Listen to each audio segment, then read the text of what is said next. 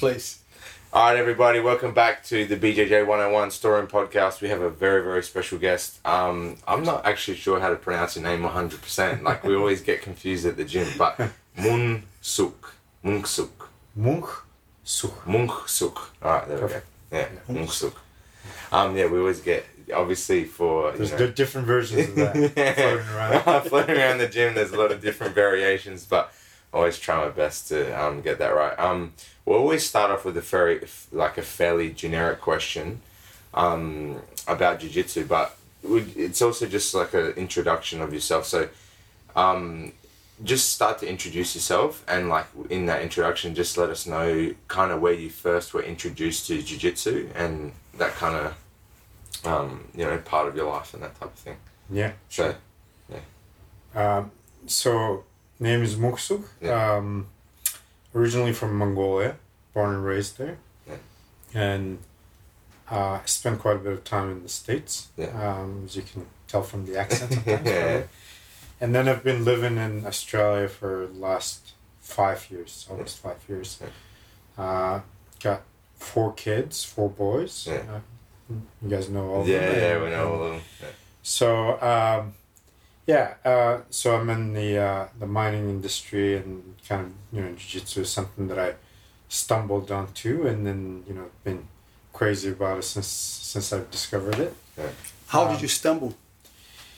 Well, funny because the so the first time I actually saw jiu-jitsu was in San Francisco in 1995.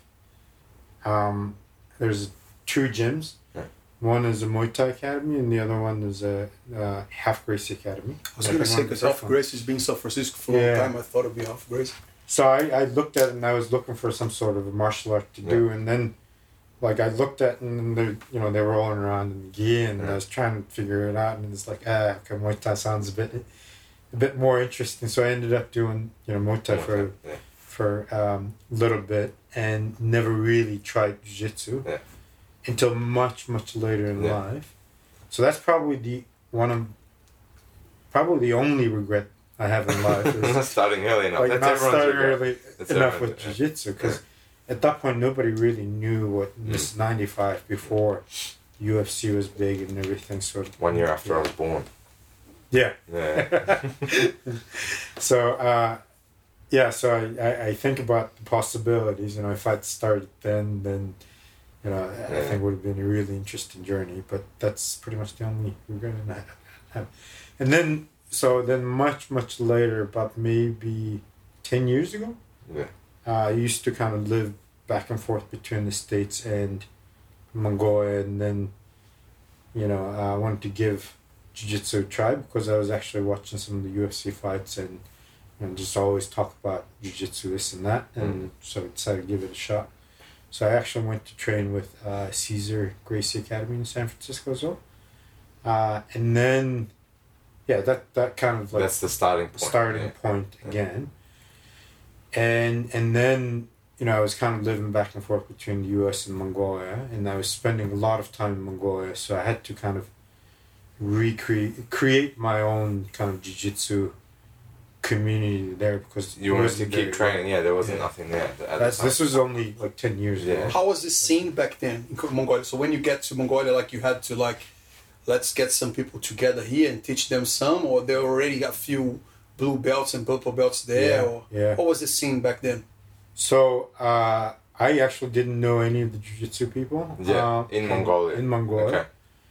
Uh, then I kind of like through word of mouth try to find, uh, you know, who were Yeah. the people, and there was an association, but there wasn't like a, any particular gym. So all the guys that did jiu-jitsu actually would go from one gym to another, different like judo academies and you know wrestling places and things like that. Yeah.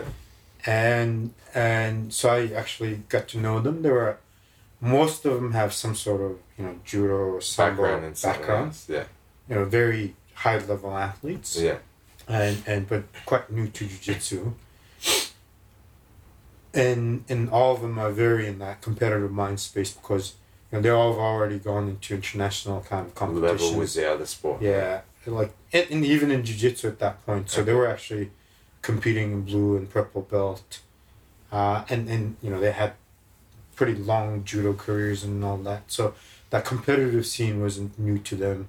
So it was like a very new sport that they were getting used to. Yeah.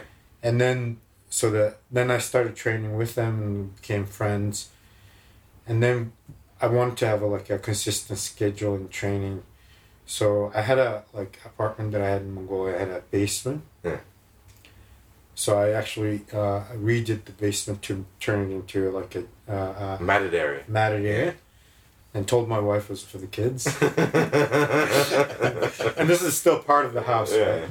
So then we'd go and, and train, and then a bunch of us get together, and six, seven, you know, dudes getting together, and then just gets the smell and everything is pretty Crazy. difficult. So after about a few months, my wife figured it out. It's like this is not for the kids. you guys need to go and find your own place. So we got booted out of the basement, and then so we decided to start a gym, Mm. like dedicated jiu-jitsu gym. That was six years ago. It was over six years ago.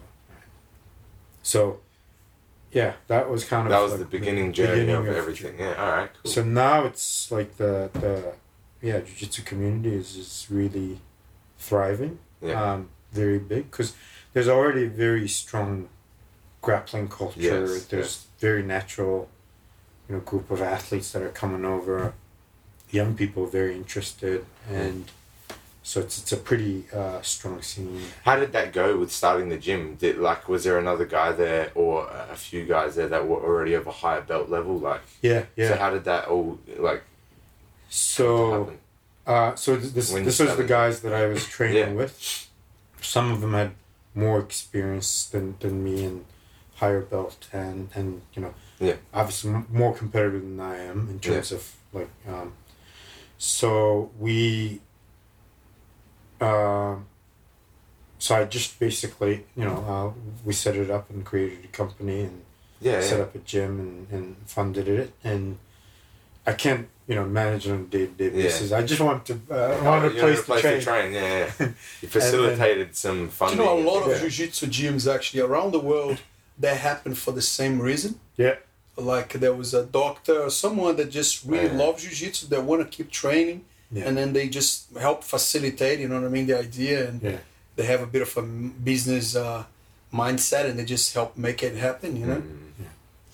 So we're like, so the guys there that were of a high belt level and stuff, were they? Where were they training before when they were getting their belts and things like that? So you started at All Cesar Gracie, so they were just tra- traveling and training everywhere, place, wherever they could.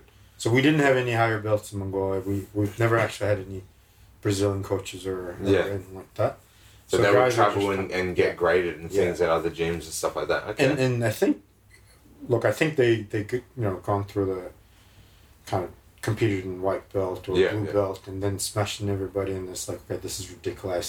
So they just actually put on a uh, some of them would put on a purple belt and just go at it right because there's no no professors or coaches. Mhm. But then then they came can't fighting in the same kind of belt category. So yeah. so I think there's that natural progression and then. yeah. Uh, so those guys, uh, we've put in some structure, and then Yeah. we actually connected with some uh, senior, you know, uh, professors from Brazil, Yeah. Mhm. uh, and then we actually connected with the UAEJJF Yeah. Yeah. Federation. So we actually have now, you know, international uh, referees, and you know, um, people who are actually IBJJF kind Mhm. of accredited black belts and things like that. So Okay. Cool. we cool. put all that structure in so that we didn't didn't have to kind of you know we want to actually be a bit more organized yeah. so so now i guess we have i think in total uh so this is mongolia there's probably about close to 10 six or seven black belts Yeah. uh, probably about 15 brown belts Yeah. How many Yeah. academies in Mongolia at the moment? Uh, I think there's probably dedicated jiu-jitsu academies are uh, six or seven of them, Yeah. of which four actually part of our Your organization. organization Yeah. that kind of grew, right? Yeah. So that's So- that's in, that's that's interesting, and it's, it's like a very quick progression in you know five, five six years or whatever. Mm. Um, also, just wanted to congratulate you on um, being uh, named is it the president of the Mongolian um, Jiu Jitsu Association. Yeah. So that's a that's a massive honor and congratulations. You know, Thanks. Yeah, congratulations too. It's Um, congratulations. Yeah, for like you know all your hard work over the last six years and everything. And I always remember, um, I've actually Abu Dhabi. I went to Thailand one time for a UAE JJ competition, um, where there's always like a big turnout of like he's saying like these blue purple, very very strong high level competitive Mongolian guys and girls that go there and they're competing regularly. Like they're going to not only the world pro, they're going to you know smaller competitions and just always competing within Asia or whatever. So and like he's saying also probably the biggest um, attribute not all of them but a majority of them one of the stronger areas is their stand up like you they're all you know people when they start watching them standing up everyone's like oh man like these guys have got power they're very good with their takedowns and then Mhm. your waza and all the all the judo stuff so it's always exciting to watch you know what i mean because they Yeah. they don't care about anyone's reputation or whatever they just want to go there and Yeah. you know, fight whoever they can as hard as they can. So it's really, really awesome to watch. And yeah, they're, they're doing such a good job over there. You've been doing such a good job with, you know, your gyms there and, and the organization and everything. So, Yeah, Yeah, work. to, to be fair, though, I didn't do any of the work. So, so the other guys actually doing Yeah. really the hard Yeah. lifting. So we, you know, we there's many things that, that are happening. So the gyms are actually doing okay. Yeah. And and the reason we, why we set up the gyms is that that look we want to compete and we Yeah. want to actually have, you know, do really well in jiu-jitsu world competition scene. Yeah, yeah. But you got to make it sustainable Yeah. because most likely, you know, it, it requires international travel. You got to be almost a some, you know professional. Yeah, athlete. there's a lot of funding that needs Yeah, to, so we, we said, look, okay, try, let's try to make this as commercial as possible. Mm. Make a, a steady income stream Yeah. through the gym, and then we can actually support our athletes and coaches and things like that. Yeah. And it just grows bigger and bigger. Yeah. So one of the key things that we initially said, look, we're gonna charge for jujitsu. This Mm. is gonna actually yeah, you know, we're going to try to yeah. attract, and it's, it's got to be a business, but Mm. the it's not really to get rich, but it's to actually make things more Just to sustainable. bu- build and grow within Yeah. itself. Yeah, yeah. Exactly. and then, like when we started first, first initially started charging for like judo, freestyle wrestling, all those martial arts in Mongolia, you know, trainings for pretty much free, right? Okay, I didn't know that. So it's it's like a lot of you know the Soviet bloc countries and Yeah, just Japan, Japan was like country, that too.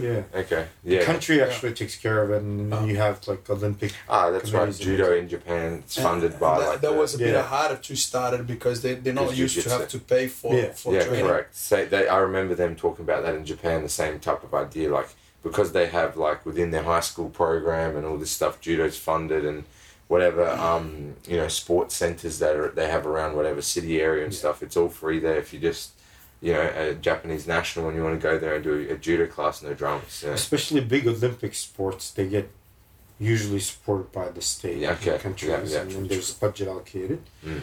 And so it's very unusual for people to to see this a place gym is charging, it's Yeah. like you know, But if there's no support from the, the, the, the government, yeah, like, you've like no other Yeah. if you don't charge, you cannot fund people, travel athletes, say, to travel and compete. exactly. Absolutely. Absolutely. And then look, I think the big thing about it is it creates you know so many opportunities for other people. So biggest issue is when you when you compete in those Olympic sports, you do well, and then you hit your mid twenties, or you know, you, and when you retire from the competition scene, Yeah. You don't know what to do.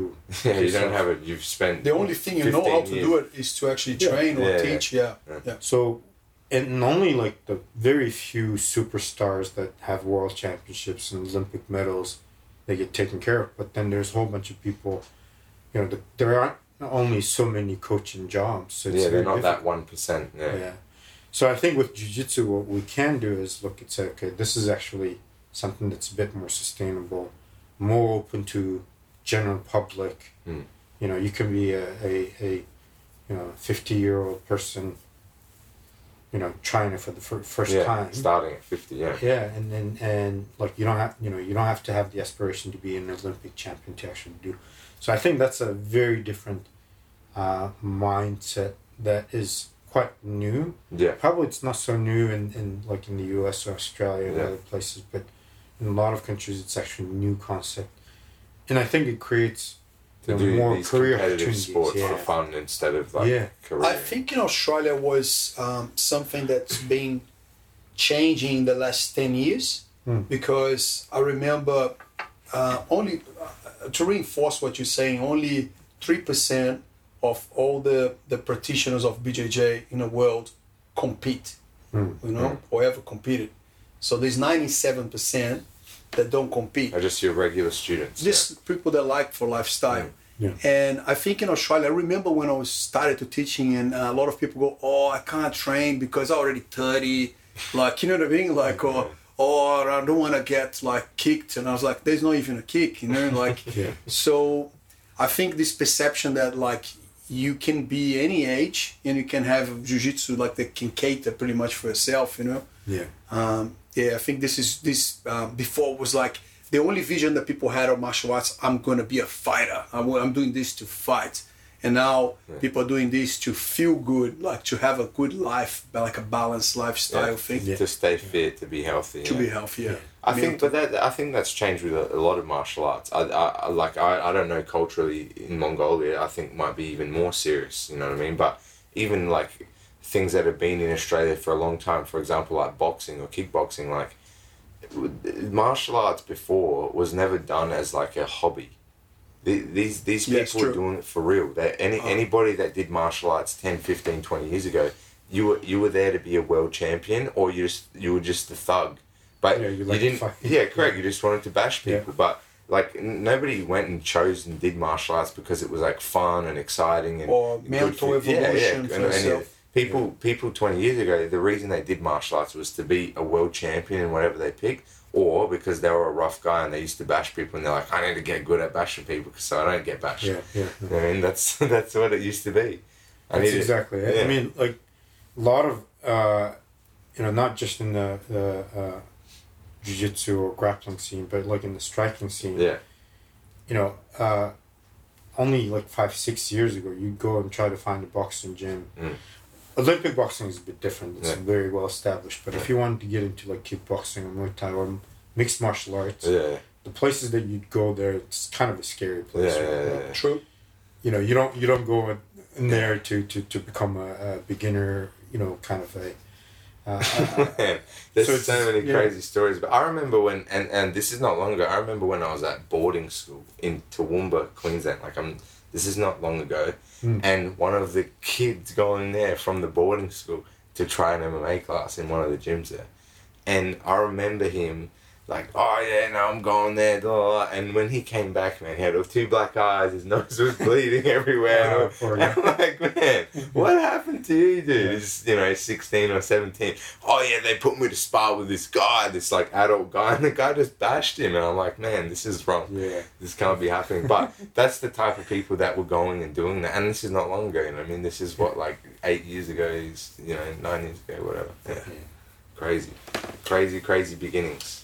But it's it's it's it hasn't been that long ago, No, right? no, it's not just all. changing so fast Changing so yeah. fast lately. True. everywhere True. Jiu Jitsu was the same. I remember when I first started Jiu Jitsu when I was 14, and there was no kids' class. It didn't exist. Hmm. I was for, lu- lucky I was big for a kid. You know I mean? I was already 80 kilos or whatever.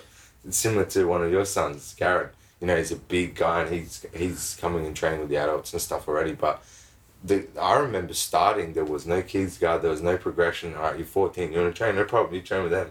And this is all grown men. You know what Yeah. I mean? This is. I think that's one of the reasons I actually got good at jiu-jitsu because I actually started not knowing anything and I'm compete like doing jiu-jitsu with guys way bigger and stronger than me. So I actually think I got more technical by default just because that's the only way to get by. But yeah, it's interesting to think about. I always, um, through the yeah. entire time, I always ask when people come to the gym first time, they signing up like to try for a trial.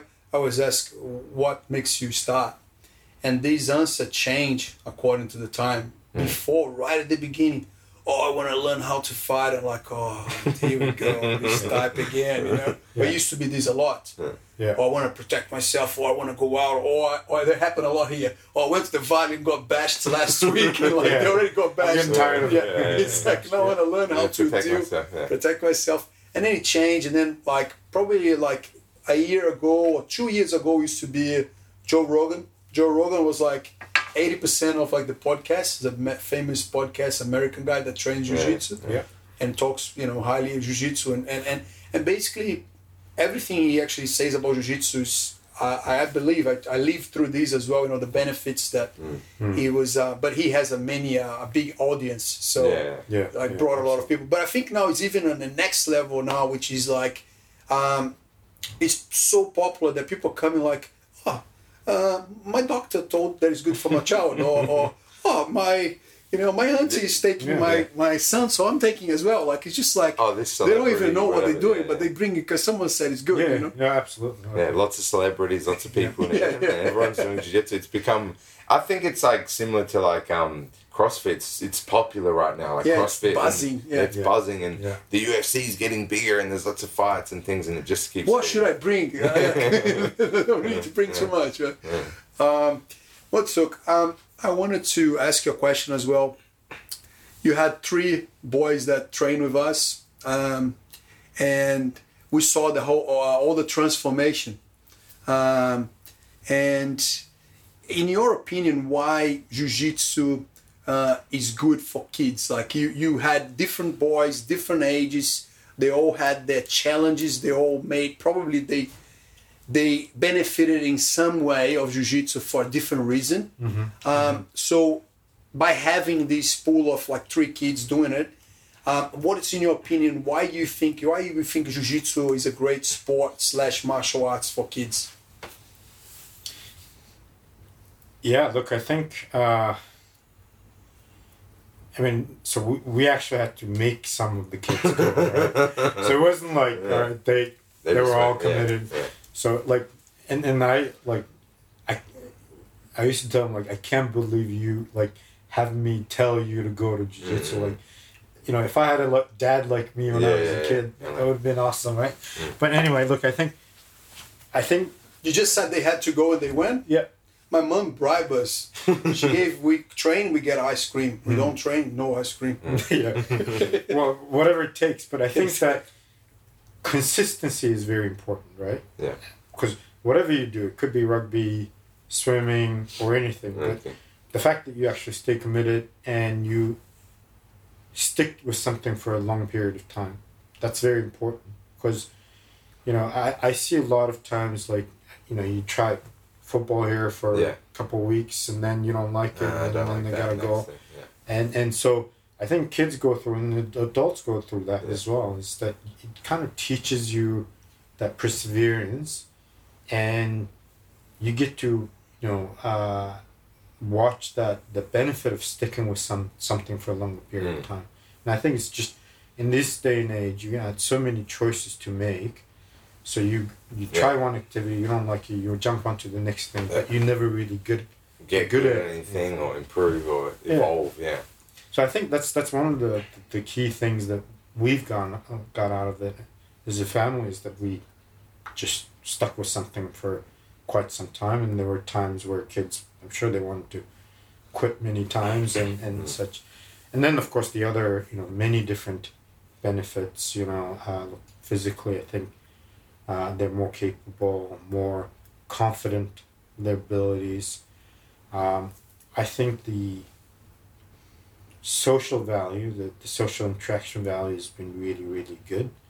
Um, you know, I mean, you recall what, what, what, you know, Garrett was used to be like when he was younger, right? I mean, Mhm. He couldn't focus on anything, all over the shop and everything. Right.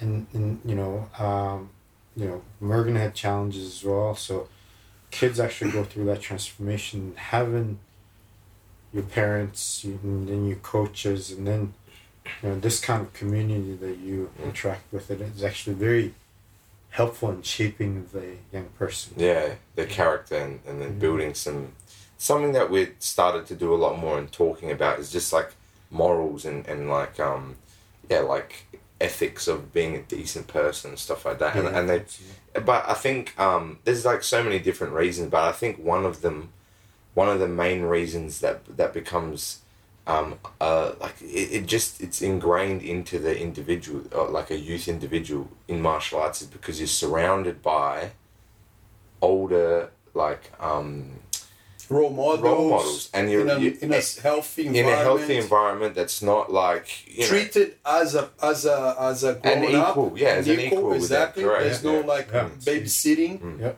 Yep. and which I think is missing from like everything else social. Like, there's no other place where you can go that I can think of in my mind right now. Like, where else do you receive that? Yeah. You know, you used to have that type of interaction.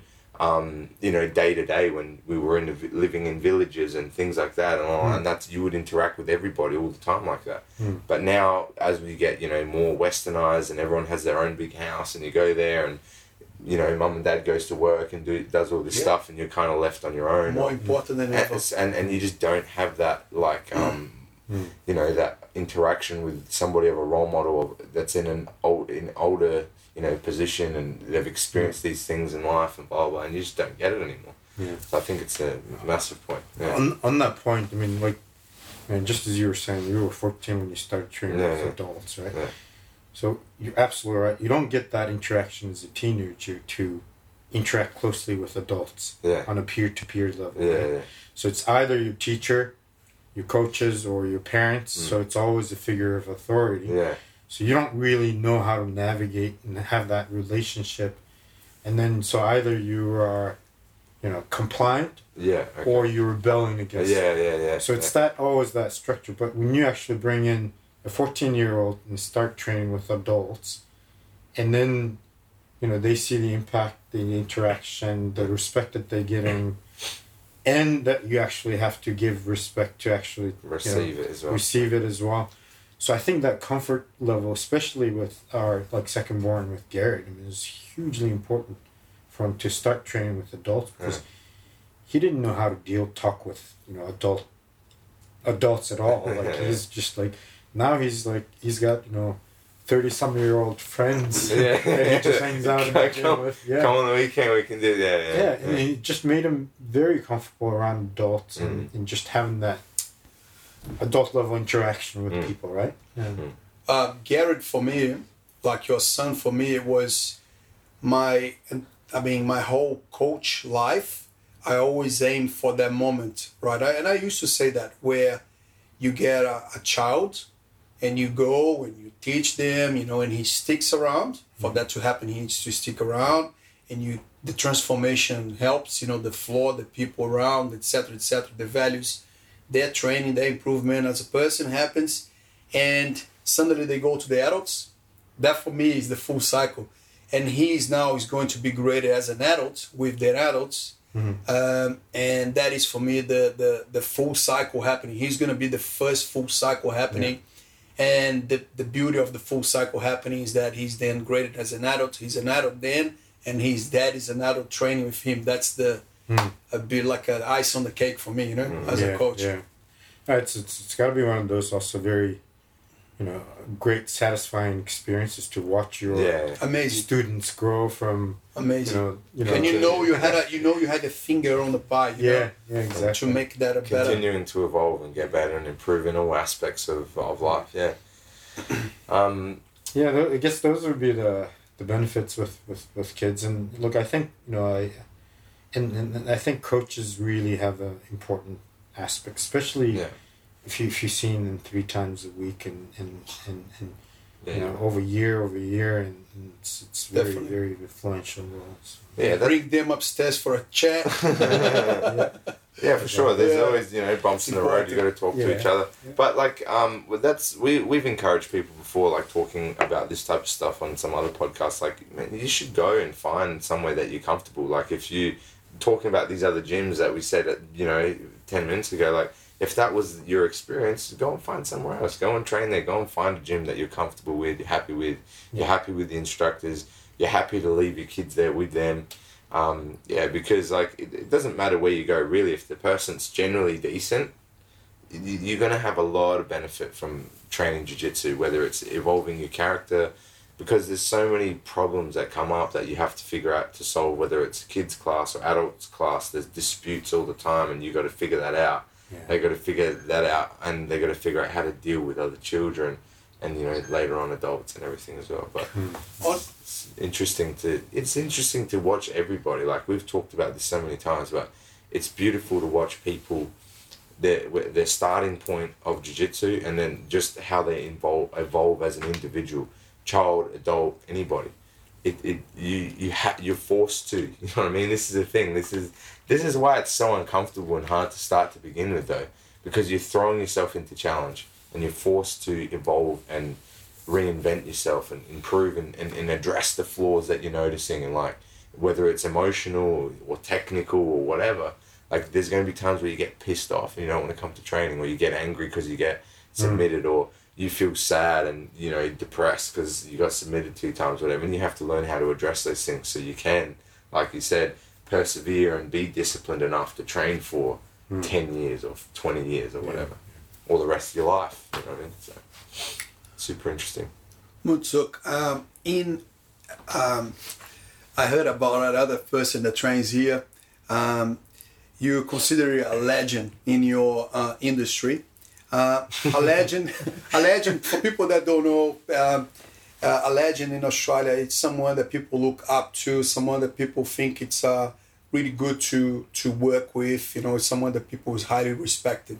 So it's a very good um, quality to to to to be called that here. And um, so I I would like to uh, make a parallel with business and jiu-jitsu. So what are the things that you can bring from jiu-jitsu to business? For example, I read once that a lot of companies have a big problem where people pretend the generation, old generation, new generation, they pretend they know things, so they don't want to look bad, mm. you know, with that team. So they everyone's pretending they know, rather than go and and like what we do in jiu-jitsu, you know, like oh look, I don't know that. You mind showing me this and try to exchange, understanding that everyone it's for the the well-being of the company and the culture the benefit of everyone yeah benefit of the company and everyone else and yourself as a person um, and the team. So, uh, what are the, the the the aspects of jiu-jitsu that you can take to the corporate level that you think will be it's very beneficial? You know, Yeah. Let me just correct something. Uh, I'm very far away from from being a legend, but I, you know, I, I pre- I appreciate that people are saying that about me. So that's that's well, you're a humbling. legend on the mat. I know that you're a legend on the mat. You're Definitely. great Uh, training, good person to be around. So you're a legend on the mat. Well, look, I think I've been career wise, I've been pretty lucky. I've been given some opportunities, and I've had good, you know, uh, guidances from other people. So, um, I do have a senior role in the, the company that I work with, and, and, and you know, probably uh, uh, deal with pretty, you know, um, high level issues. So I'm, you know, one of the senior leaders in, in my company, but that's that's not same as as being a legend. So anyway, uh, I think when it comes to jujitsu, I, I mean, there's lots of analogies and similarities that I noticed, right? Yeah. And in terms of, you know, oh, this is how this is this is what works in jujitsu, and then uh, this is how it works in business, and these two are very similar. You know, for example, you know, I guess one of the things in jujitsu, for example, that I've been recently uh, practicing is like, for example, when you go after submission, just be very patient and, and just get everything lined up. And when that timing and when the leverage, grip, everything is set up, then you kind of go for it. And, Yeah. and you pull the trigger on that Yeah. scenario yeah Whereas like when you're desperate hunting for a submission and you got you know you don't your body isn't in the right place and you know everything's wrong but you're still trying to finish something. So just being patient with the setup and the timing and things like that. You know in business for example with opportunities like you know when you have the right opportunity it's ready to go and you kind of build things up. You know you have your support network you got your partner and you got your investment. And then you have market timing you know the conditions are right and you just kind of you know you kind of know when it's the right moment to Yeah. move or make a decision or Yeah. do something so things like that that i noticed that are a lot of similarities Yeah, and, and like parallels that i can draw probably infinite but in terms of actually you know taking something that i've learned from jiu-jitsu and actually applying in the business community and this is actually that I uh, think about a bit is like I, I negotiate for a living, right? And Mm. and it, you know, there's many different ways of doing it. So you can actually, you know, go for the most out of that interaction negotiation and really try to win, you know, at all costs, right? Um, and that's not always necessarily a good thing Mm. because especially if you're gonna run into that person again, if you actually gonna you know partner up on, on on many things in the future. So the way I think about it is, you know, I used to think about work is as a kind of like almost like a competition, like a battle, right? Yeah, yeah. And that's a really wrong way to actually think about things. More of like a short term mindset. yeah, because then then okay, you must conquer that person. Mm. So my strategy, the way I deal with that problem, the way I deal with that person is, all right, I'm gonna go for the kill, negotiate, win, Mm. and and, and all that. And I think that that is a very unhelpful kind of mindset in the business world. It's more around like the mindset that we have when we train jujitsu, right? Because we actually, you know, uh, friends and we actually train to actually, you know, make each other better. Yeah, in the business community, when you build relationships and when you work with partnership, you don't want to screw them over every chance you get. You actually want to help them. You want them to help you, and then so you can actually do more. So that mindset from kind of going into from combative, you know, uh, zero sum mindset into okay, this is, you know, my work is actually the type of mindset that I should have.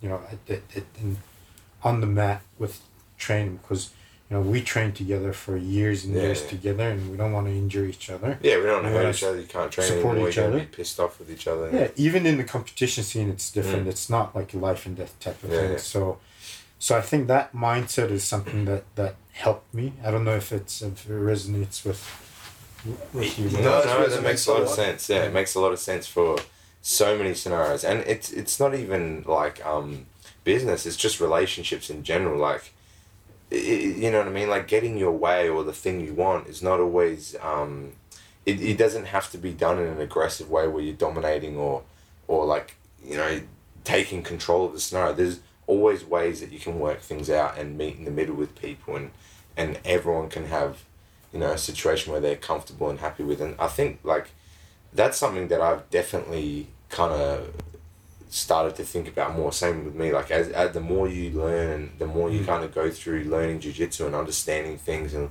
man i used to train too hard when i first started.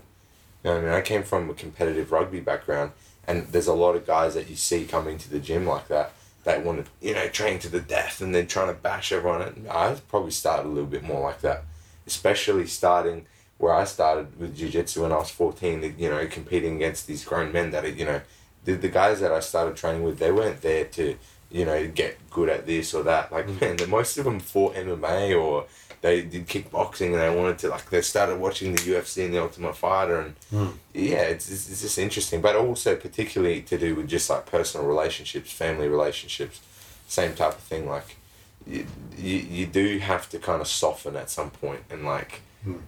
You got to notice at some point it's about the big picture and not about right now today all the time Yeah, yeah. You know and I mean? So- call I call that like fair play. So we we we we have friendships here. We're training with each other all the time. Like I'm not going to. It's not a, at any cost that we're, we're, we're gonna aim for the submission. If I can feel that this is not gonna be too much or this is gonna be hurt, you know, mm. I'm not gonna go for that. You know, like there is. That's the more important thing. You know, like that's it's And- worth more. You know. Yeah, and you so I think that of- vision is very important. you can translate that to like what Munkhsukh's saying with just dealing with people. You know what I mean? Instead of arguing like there's people being upset with you about something to do with the gym, you just go, you know what, it's okay, all right, no problem. If you that's what you want to do, you do that, and then you just kind of continue doing what you're doing. And, yeah, Um, I have a question for you as well. Like, because uh, I know you lived in America, um, Mongolia, um, and Australia now. Um, you, I, I always, I had, I made this my personal parallel. I used to think about the difference between jiu-jitsu um, in Australia and in Brazil. Do you have, uh, if you uh, reflect a little bit, like, what are the differences between Mongolian, uh, US, and Australia in terms of jiu-jitsu? Like any anything you you you notice, you know, that was very that that Do you think to there was anything to do with the culture that kind of Yeah. led to like a difference in, you know, the jiu-jitsu or how people kind of approach it and stuff like that?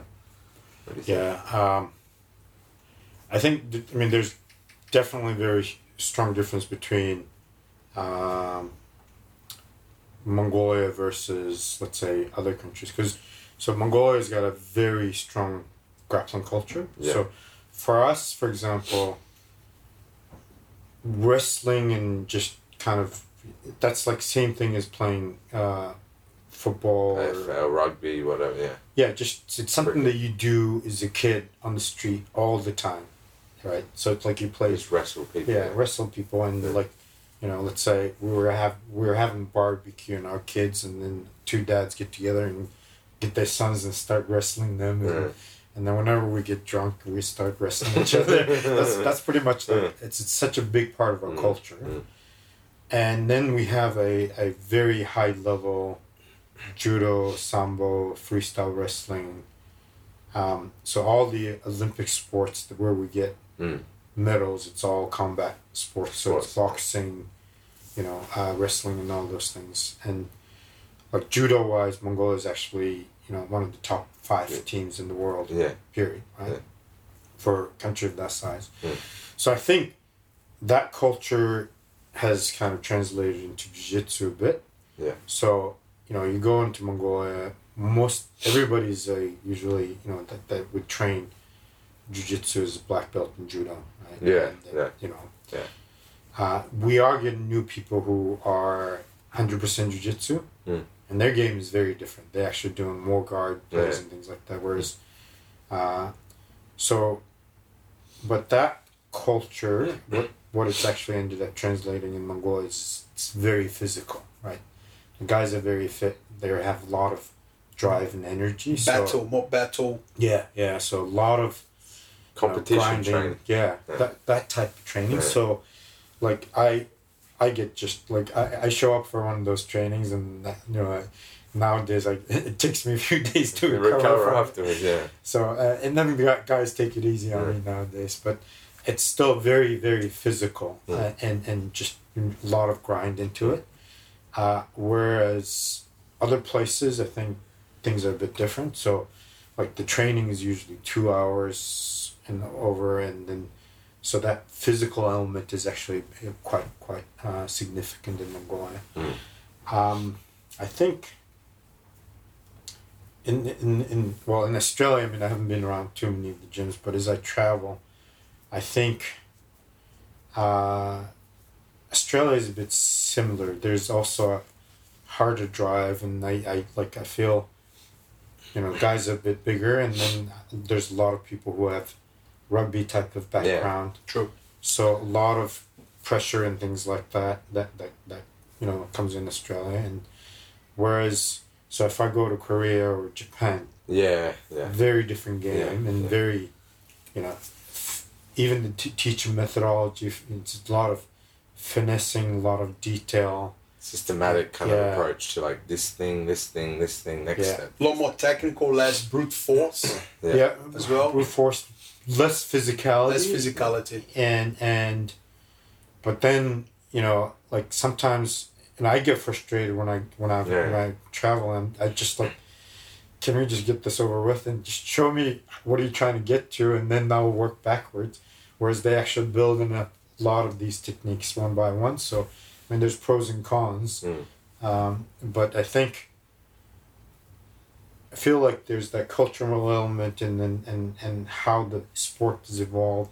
It ends up actually having an impact on how it gets practiced in that Yeah, community. I agree. I And agree. you gotta like compensate for what you don't have, and then, you know, Yeah. uh, strengthen what you already have. So, but I've had you know, I guess one part of my you know job that's really great is that I get to travel, and whenever I travel, just take So- my Yeah. gi and go to different places and train. So.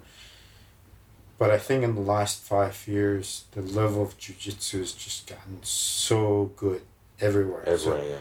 any major city you go to, you know, you spend 10, 15 minutes researching up which gyms to go. Mm. And Yeah, There there will be like a, a world class level guy at Yeah. you know every every major city. At least a couple of the gyms, there'll be one or two guys that are world class. You know, what I mean, there. And I've never really had a bad experience visiting any other gyms. It's always been very positive, Mm. pros and cons, and and then some gyms you know that they're like really good, right? Yeah.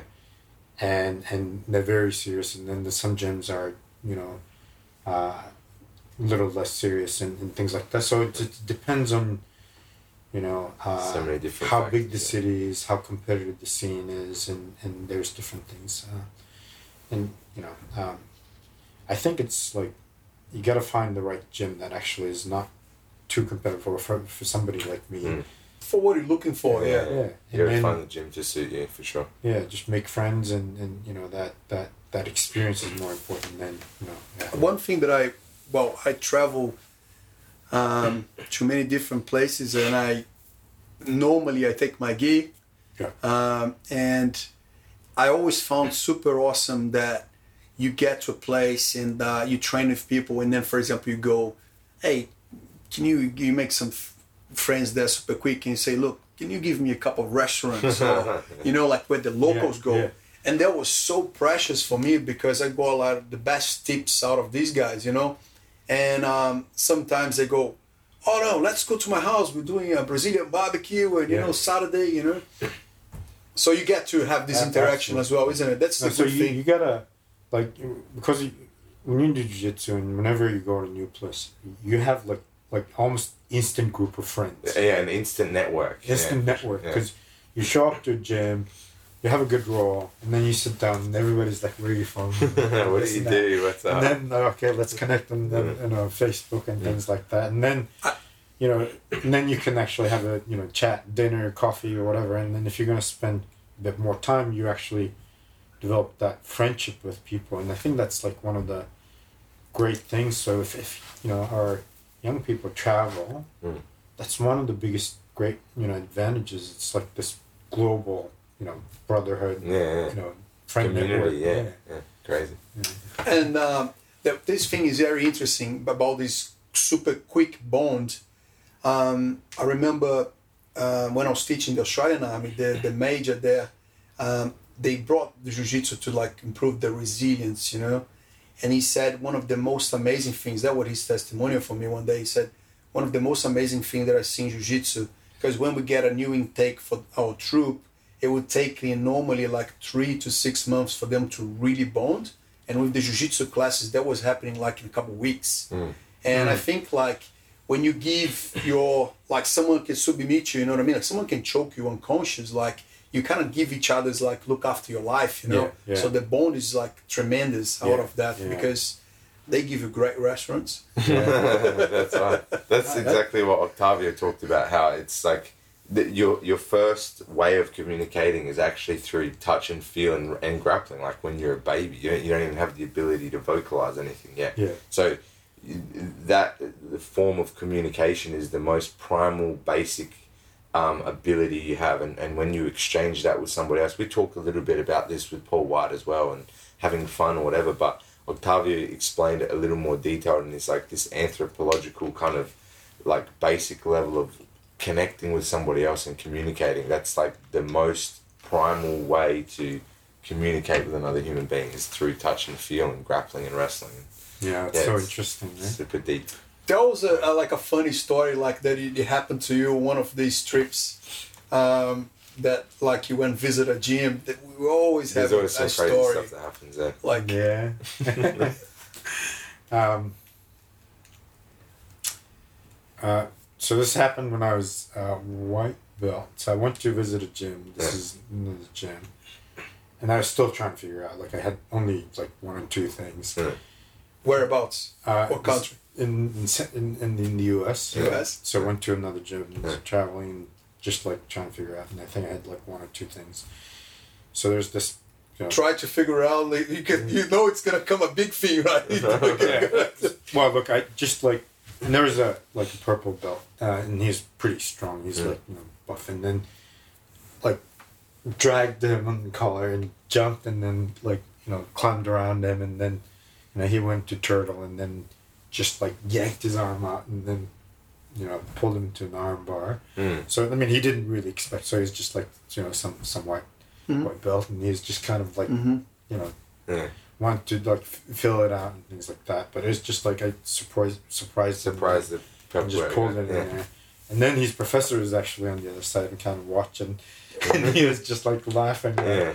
And then I think the guy just, I mean, I you know didn't have a lot of sparring experience, and it's just like one thing I knew is just like panicked and spasmed. and just Doing arm on it. yeah. And I think it pulled pretty hard. And then just like for that, you know, it was like a ten minute and it's just probably I submitted it forty times or something like that. The guy's just like I mean it wasn't mean, but Yeah. it's just wanted to make sure that I don't know. So it's like one of the really kind of ways I learned is just like and, and it happened luckily you know very early. It's just like all right, I gotta watch my manners when I Don't, don't go too crazy with Don't go too too crazy. Yeah. Yeah. So that's probably the thing that I that I would be embarrassed about. Just going there and bashing some yeah, big purple belt. Yeah, big purple weapon. And I'm sure he was very good, obviously. But Mm. the, the the funny is just that the professor is sitting there. He's just kind of chuckling, and I'm sure that fired him up. And he Yeah. was just like, "Oh yeah, And then he went So- serious with you. yeah, exactly."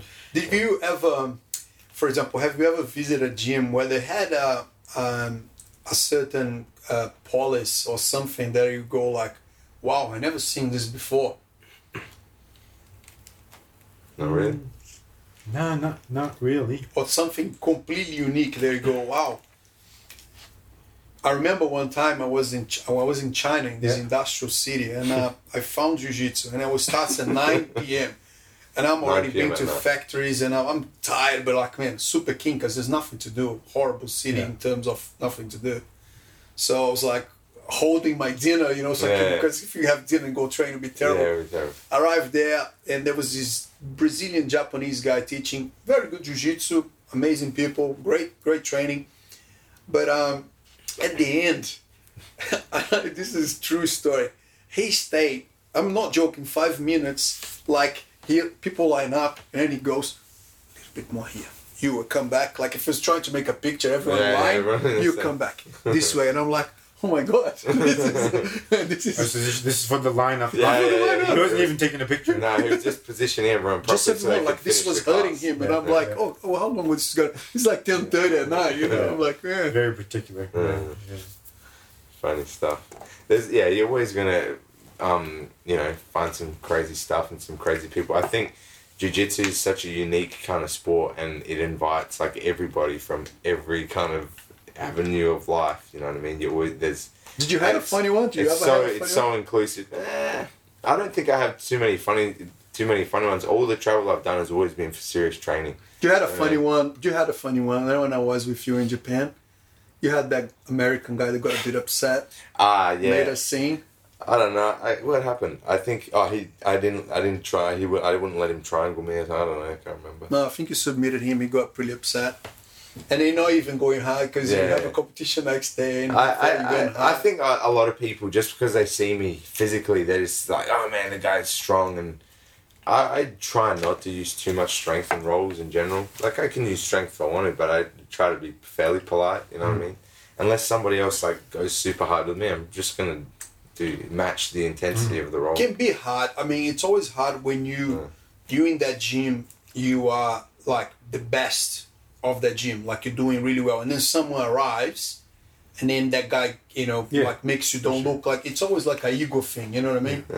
I probably, I think probably one of like the funnier things that has happened is I remember going to Abu Dhabi uh, as a black belt, and then like you know in the training room, everyone just comes down and out of their rooms, and they do open mats in the kind of like in the um, like conference room areas and stuff there with all the matted space. And I remember training with the guy I was going to fight the next day, and he didn't even know. You know what I mean? And then like ah yeah, and he you know he did okay, did some sweeps and stuff training, and then I submitted him the next day, but. He, I, don't- I don't think he wanted to train, but he He didn't wouldn't. even recognize it. Yeah, it's funny. yeah. It's funny. Well, I, I think there's some like nuances. I mean, every I feel like leg locks is the area where every gym is different. Like, like For you sure. go to some gyms, True. everybody's just doing whatever the, you they know, want, like, yeah. A lot of leg locks, and some some places are very funny Yeah. about that too. It's like like no leg locks altogether. And, Yeah. Um, and then uh, the other thing that I, like one thing that we do really well here that I really like is that we manage distances very well, Yeah. and that we like Control the space. yeah control the space and make Yeah. it safe because I've Oh, seen but so that took many. years, Mutsu. Took Like, years. there- there's some places, and this is like very much in Mongolia, many gyms. Yeah. They just like rolling all On over top each other. each There's like yeah. four or five people bunched into Getting one. getting heel kicked and yeah, elbowed. Yeah. and then everybody just like pushes it off, and then we move on. And Yeah. It's it's it's pretty crazy. And the biggest thing is like you're posting your hand and and like, elbow, yeah. somebody actually I've seen rolling that. over. and Or on your like- fingers. and legs as well. People do like leg like this, bang. Yeah. Mm. But th- th- those types of things were kind of you know unusual, and especially when you're traveling, you don't want to get injured. Yeah. So like, you know, you get roll roll into somebody, and then our habit here is we I you know we stop and we move over. Mm. So I stop, and then I get immediately passed or something, Yeah. right? Yeah. but It's like that's, that's good fun. Actually, I do have one funny one. When I went to Japan, um, myself and another athlete from Melbourne, I remember googling the time for a class on the on one of the gyms. It was like the closest gym, so we could go and eat after, or we had to weigh in or something. So I wanted to go there, sweat a bit, and go weigh in. We turn up to this gym and it's empty. There's nobody in there. Not one person. We're knocking on the door everywhere. We're looking. It's open. It's completely open Mm. there's no instructor, there's no nothing, but it's scheduled for a class and it's open, the lights are on, whatever. So we're just like, oh well, I don't know, what do we do? Like, do we come and train here, whatever? Anyway, we just decided we're going to train there. So we train there for an hour, you know, spa for an hour, boom, boom, boom, whatever, whatever, whatever, and there's no one, there's still no one there. We're looking around, whatever. All right, I don't know what to do. What do we do? All right, get the mat fee or whatever on on the website. Yeah, no problem. All right, and then just put it on the table and go. But that's one of the weirder ones in Japan. There, there was nobody there. It's on the timetable. The, everything's open. The lights are on. The doors are unlocked. It's a super efficient business. yeah, yeah. There's no instruction. Nothing. Just 24/7. pay your mat fee and go. But that was that was a funny one. We were just like, what's what's going on? I have no idea. Yeah, and we just trained there for an hour and left. Yeah, It's a good one. yeah, yeah. yeah. Um, anything else you want to mention? But no, I was just personally, I think it was great to have you here today. It was awesome to get to know a little bit about yourself, and uh, it's been always a, a pleasure to have you here. I think you're a great asset for for our academy. Honestly, always like you know, polite, hard work, a team player, but great person to be around. Your kids are not different. Like the, for the, uh, the people cannot stop talking about Gary, how good he's getting right now. Um, so when everyone's talking about it, that's a great sign in jiu-jitsu. you know, how, you know it's Yeah, because be he's getting much better. So it was a pleasure. Thank you very much for having giving the time for ourselves. You know, and uh, looking forward to see you on the mat. Congratulations again. I'm super proud of you, and I think. Uh, I think is the Mongolian uh, Federation had a, a great cho- cho- cho- Choice. choice Yeah. of getting you. You know, good for them. Good job. And you know, our Mongolian team here's building all the time. You know, Yeah, Mongolian yeah, team yeah. he is getting We're stronger. taking stronger. over. Yeah, yeah, yeah. We're taking over, man. no, thank you. And Thanks for that. Thanks so much for being a part. Um, that's pretty much it. Yeah. Us, thanks so much. Do you want to say something? Yeah, no, look, Yeah. uh, it's, it's it's always a, it's always always a pleasure, and we've been very you know uh, honored and, and, and thankful to be part of this this community as well. So Thank you, man. It's we get so much out of it as a as a family as well. So thank you Awesome. Thank you. Thank you very much. I'm glad everyone's happy. Yeah. Yeah.